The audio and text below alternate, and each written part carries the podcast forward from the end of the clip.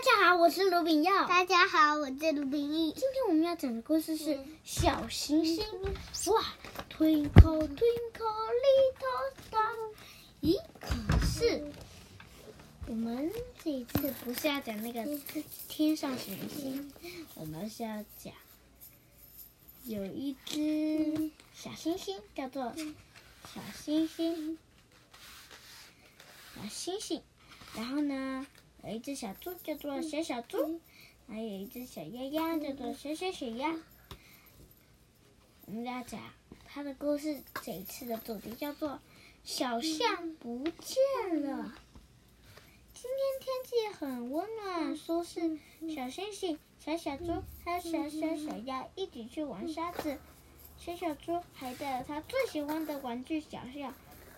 玩到一半时，小小猪突然大哭说：“我的小象不见了！我刚刚还在头上啊，一定是被小偷偷走了。”小星星还有小小猪一起帮忙找小象。小小猪很伤心，坐在沙地上哭，说：“我要我的小象，没有它我晚上睡不着。”小星星发现小小猪的屁股下面露出一点汪汪的东西，原来是玩具小象被压在小小猪的屁股下面。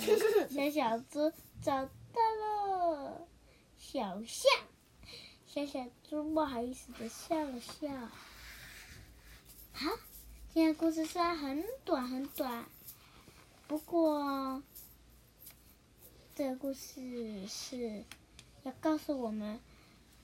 遇到困难的时候，不要一直坐在那边哭哭哭哭哭，要看看是不是在地上，或是啊，在你屁股下面。对呀。好，这边故事就到这里，再见喽，拜拜。